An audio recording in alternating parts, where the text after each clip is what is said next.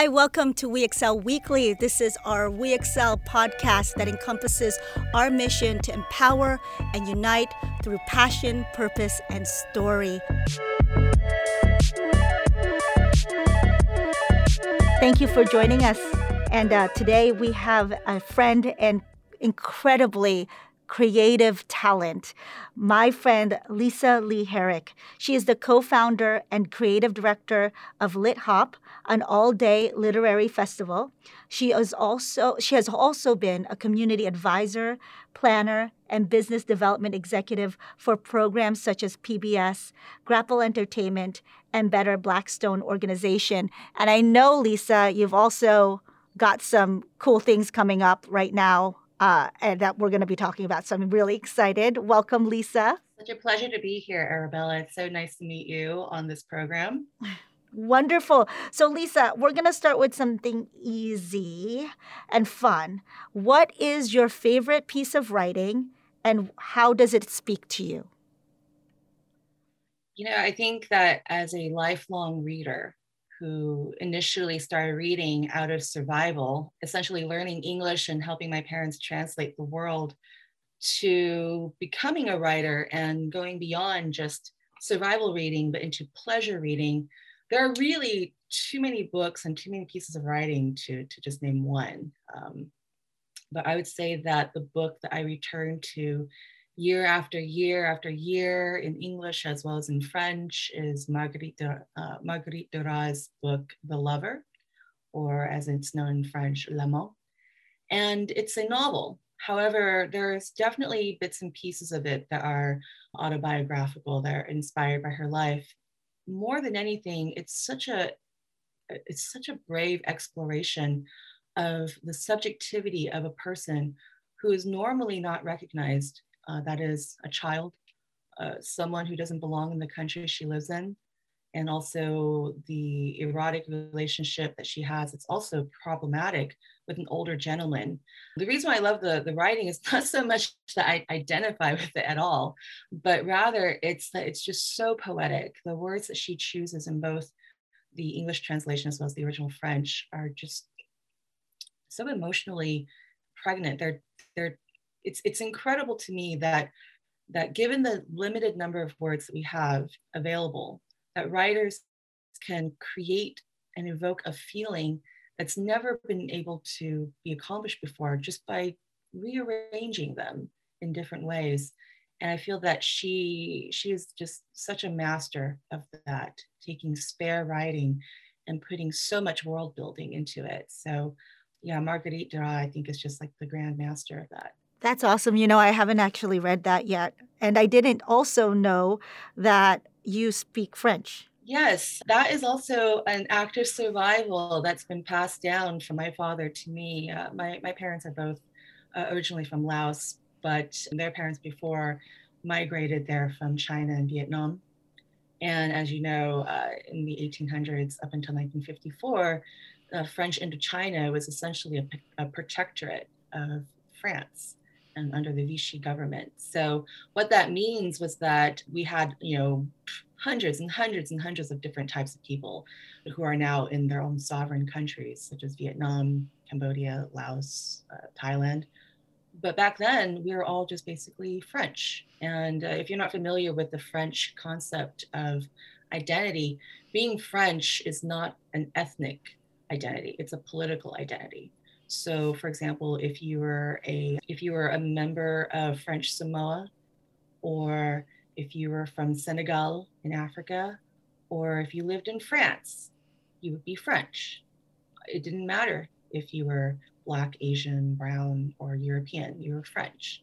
And so, for my father, who was one of the few people who attended university in Laos from his village, one of the requirements, of course, is a very, very strict and formal French education.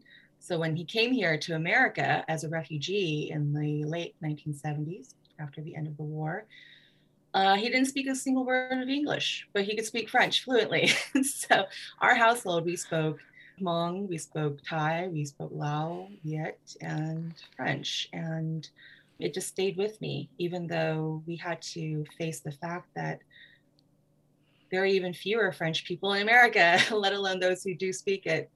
And I'm so glad to have rediscovered it. it it's it's it's something that many people who are multilingual express on a regular basis that uh, the words that you choose really open up different doors in your psyche for me speaking english is very proper and it's business oriented it's direct it's very very uh, when i speak hmong it's more poetic because uh, hmong is very uh, general and conceptual we don't have specificity and so it's all about reading between the lines and, and reading the nuance and reading the context of, of a situation. Whereas French is so poetic and it's it's it's so I think the best way to put it is like French French is like like an ocean wave that just keeps on returning to the shore and as it as it washes upon the shore of your of your understanding it reveals new things to you and so when i write and, and speak and write and read in French, I feel like I can be more emotionally open and more emotionally vulnerable. And it sounds to me like my childhood. Whereas when I read and write in English, it's it's very specific. It feels a little bit more perfect and a little bit more precise, but there's a little bit of a there's there's a little bit of a spiritual loss in it so far, I haven't found too many people who speak French where I live now, but I, I, find a lot of comfort in the books that I read because then I can hear my own voice and I hear my father's voice reading it to me in French, and it, it just brings me back to my childhood. Lisa, you you are so moving, and the your art, your writing well, I can only read English, unfortunately. So I read English, but you know, I know what you're trying. I know what you're saying about English being precise, but I have nothing to compare it to because I am. I've literally abandoned Tagalog when I came to this country because I wanted to be American, and and that's fine. But I, when I read your essays about your upbringing and your family, I learn so much and not just about you, but I learn so much about history and other people and other cultures that I I had I, I never even knew existed to be honest lisa and i wanted to tell you that directly because I, I, I haven't i've never articulated that to you but i've always been a fan of your work and your art so it's really cool to just uh, learn even more about the woman behind the art that I've so uh, so love. And so, which brings me to the my my my next question to you. Um, you know, it's interesting that when I read your bio, uh, it was a lot about you as a businesswoman, and we talk about, you know, you're talking about American, uh, you know, English, English, Amer- American English as as a sort of this sort of businessy, very precise uh, uh language. But how do you, how have you uh, how have you um, I don't know if it's reconciled or maybe brought together the side of the business side of you with the artistic side of you. How did how was that journey journey like for you? Yeah, absolutely. I, I think that for many writers and artists and, and creative producers, there's there's never really a need to reconcile the different facets of your personality or different skill sets. If, if anything, your journey is Uh, only has one aim, which is to unite them all together to achieve the ultimate vision of what it is that you want to do with your life. And I know that sounds very trite. And you know, what, what do you want to do? And like when you grow up, and I think that for most for most artists and writers and creators who are truly children at heart, who, who do the things they do purely because they love what they do, we don't want to grow up. We want to play. We want to play with ideas. We want to build worlds that are adjacent to the realities that we live. Uh, there may be wishful thinking, but there's also worst case scenario thinking. And a lot of it is really about examining the experience that, that each of us has under a microscope and really accepting wholesale the idea that you don't really know anything for sure.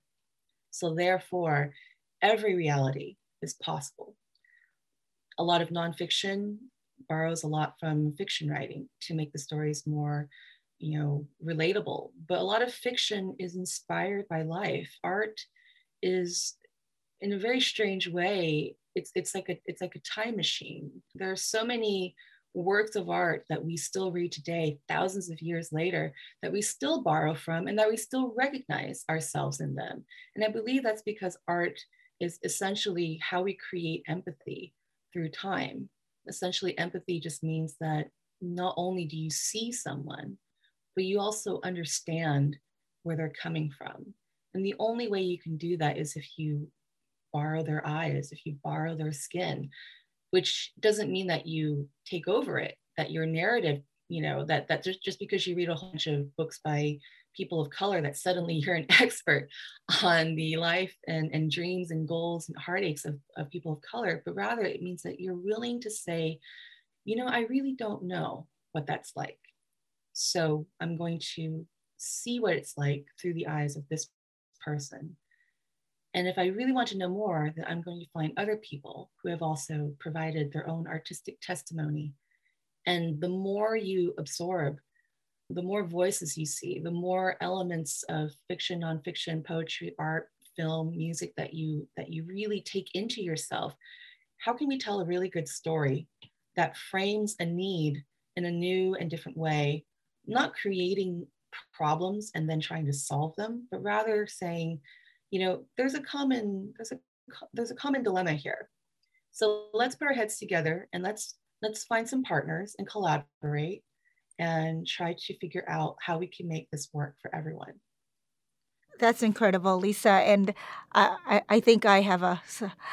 I'm, I, I actually really love your intentionality, and I always ask you for advice on, on certain things when it comes to what is it. You've you've seen you've seen how We Excel has has progressed in, in its years. So uh, I, I I could use a little bit of that structuredness that you you have in your life, but which leads me to what I really want to know is you have a structure, you have your own personal mission, which I'd like for you to go over. But how did you build that compass or find that compass within yourself? What what did it take to really understand that this is the compass that you're going to use to find your true north? You know, as as much as most Americans love the Horatio Alger, like bootstrapper, the, the, the, the, individual who, despite the odds, did it all by themselves. They figured it out. They, they went into the wild, wild west and they, they, they created the map. That's a huge lie. I could not have gotten to where I am. This is not the end of the journey. This is just a stop along the way. But I couldn't have gotten here but at the same time, I also had people who embraced me, which which is the perfect balance. So much memoir writing is not so much biographical that it's chronological that it starts from birth and then ends with the death of the author because obviously that wouldn't be very good. But a lot of memoir writing is about atomizing a single moment that that has really stayed with you for for basically your entire life something that haunts you. And then really like just peeling it away piece by piece and I think the mark of a really excellent creator is realizing that the experience may be yours, but that its key components, you know, at the time you may have not acknowledged them, but now is the time through your art to acknowledge them and to really admit, like, I don't understand this person. I don't understand what happened. I don't understand the place I was living. I don't understand the, the historical time period I was living through. But now that I'm older, I can look back and reflect and do research and really try to understand it so that I know like this is an anchor in my life. The my my main mission right now as a writer is just to basically say I'm here. And as much as I would like to think that uh, I am trying to speak for members of my family who have passed away for, for many, many years already. The fact of the matter is, I'm just the product of all of their struggles. I remember when I was helping making a, a documentary film, uh, we spoke to a lot of the survivors of the genocide uh, of the Laotian Civil War uh, in Laos, which was between the early 1960s up to until like 1975. and those survivors, many of them were illiterate. Uh, like I mentioned, my father was one of the very few people from his village who was accepted into a formal French education.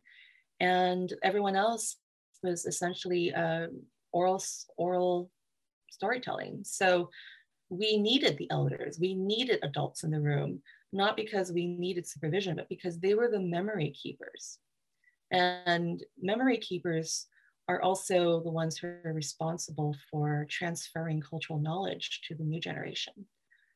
So when that entire generation of uh, cultural bearers, memory keepers disappeared, it was almost like starting at year zero again. So, you know, thousands and thousands and thousands of years of, of family history, of, of migration, of, of context was just gone overnight. And in a strange way, I didn't set out to become a gatekeeper or, or not a gatekeeper, but I, I, didn't set out to become a, a, a cultural bearer. But in a strange way, I found myself becoming that. And it's it's an act of self-generation because the, the person that I'm writing about, who's supposed to be me, is also not me because I'm trying to remember her. And so in the act of remembering, there's definitely going to be elements where where time is telescoped upon itself. There's going to be composites. There's going to be some some human error just because i'm trying to recall something as best as i can but i can't recreate reality in 360 degrees. It's just far too complex. The the, the greatest benefit though of being a writer an artist and you know the slashy, as they say in Zoolander, is that I've had so many people in my whole life basically say to the gist of why bother? Or, or why should you bother? Specifically, meaning a, a woman of color whose parents are immigrant, refugee, someone who is essentially old in the world, but, but essentially also new in the world because this is our first time that anyone else has seen us before. and uh, you know, I, I, think that to to to a lesser degree, some people would probably agree and say, "Yeah, you're right. You know, no one's going to accept me. No one wants to hear my story. Nobody wants. Nobody cares about someone they've never met." And yeah, you're right. I should just become a doctor. I should just become a lawyer, and uh, you know, do a startup and make fifty million dollars. You know, et cetera, et cetera. But for me, even though I tried to be, becoming practical, the, the only thing that kept me up at night was the writing. I did it for free. I did it, you know, because it was a compulsion. I just had to. I felt like it gave me a sense of joy. And it gave me a sense of joy that I never got, no matter how many product launches I did, no matter no matter how many successful fundraising campaigns I did, no matter no matter what, my greatest joy was, you know, waking up in the middle of the night and, and furiously writing something down that just came to me or, or getting up three hours earlier than my 5 a.m. commute to, to, uh, to Silicon Valley and, and just writing and writing and, and taking that writing on the train, the whole Caltrain ride down and, and then doing work and, and like just during, during work hours, just being so excited, like to get back to writing. And i i think that that itself is the compass point. It's what is that that urgent desire that just won't let you you know relax. Like you have to do it. For some people it's making a film. For some people it's writing music. From for me it's writing creative nonfiction essays. It's about making art. Uh, the artwork that i now make for the rumpus my my mission there is to illustrate and complement the work created by other people of color who don't want to see like abstract non-representational art to go with their their writing or they don't want to see just getty images and stock photos being used. They want they want to feel like someone out there has read their work sees what they want. Their, their work has inserted a seed of imagination and that you know this is what has come forth like the fruit of the work is that now it's been interpreted by someone else and and that is such a huge compliment i think that you know the conversation about whether art is good or bad or highbrow or lowbrow is really moot. Art is interactive. It needs an audience. And I think that when artists lose their compass, it's only when their art has not interacted with anyone. Uh, whether that's whether that's out of fear, uh, for example, if an artist is afraid to share or show their work because they're afraid of being rejected or misunderstood or humiliated or laughed at or, or denied access to an audience, or whether it's just not ready yet.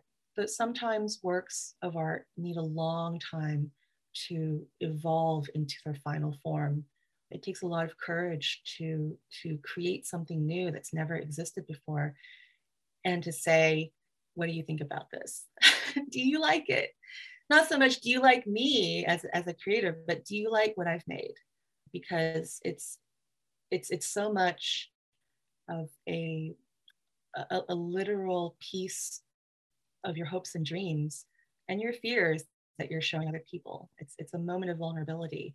So I commend all artists and creators and, and anyone who creates anything original out in the world, including inventors who basically say, you know, yeah, it's a really scary thing to share like your most private ideas and thoughts, but let's go ahead and just do it anyway and see what sticks. It's really the culmination of just hard work. I want to say. I, I think I think a lot of times uh, when I was a journalist, I would always get questions about, you know, how do you find the time to to write, to do things. When I was working in television, I would get the same question, how do you find the time? And now as a writer and an artist, I get the same question, how do you find the time? And the answer has always been the same. The answer is if you really want to do it, if you really love it, you make the time you will carve out the time. It doesn't have to be three hours, it doesn't have to be a weekend. It could be 10 minutes each morning before, you get on the road. It could be, you know, an hour or two at night while everyone's asleep. And then you just you just do it. As I said before, you know, there are certain things that help you keep the faith and and how do you know what it is that you want to be faithful to well ask yourself what is the most urgent need that compels you to do something if, if you're compelled to climb a mountain it keeps you up at night you, wake up in the middle of the night and you grab your phone and you and you're like looking for you know tips on how how to climb higher climb faster then that's that's your faith. Your faith is that. For me it's writing and art. I can't imagine my life without it. And I and again, I I really thank all the people in my life who not only have helped me, but I also think the people who never believed in me because I don't hold any grudges against them because I feel that if they hadn't entered my life, I wouldn't know how strong I am. You you can be outstanding just by being your best self. You don't need to impress anyone else. If if if someone's impressed, that's a great added bonus, but that's not the point. The point is you should be your best self and impress yourself first. And in terms of like gender roles and, and gender expectations, my grandmother was never so much, you know, as a woman, you should be like this or you should be like that, but rather she was more of the line of, you know, as a woman, you're also here and you should speak up. You should say something. You, if, if something's not right, you have to be unafraid to get to the point and just say it because there are many times other people are thinking it and they're too afraid to say it. And when no one says anything, you're basically allowing uh, something to happen. You're being complicit. You're you're being a bystander in your in your own life, and that's not acceptable. At the end of the day, if it turns out that you've reassessed your the, the, the quality and the quantity of your years, and you've found yourself living outside of it, I think that's the biggest regret of all. It's not so much, you know, I didn't do this and I didn't accomplish this, but rather it's that you never participated in your life. And now it's too late to to really, you know, go back in time and do things over and, and put your foot down say, I'm not okay with this. I'm not okay with the way you're treating me. I'm not okay with the way you perceive me because that's inaccurate.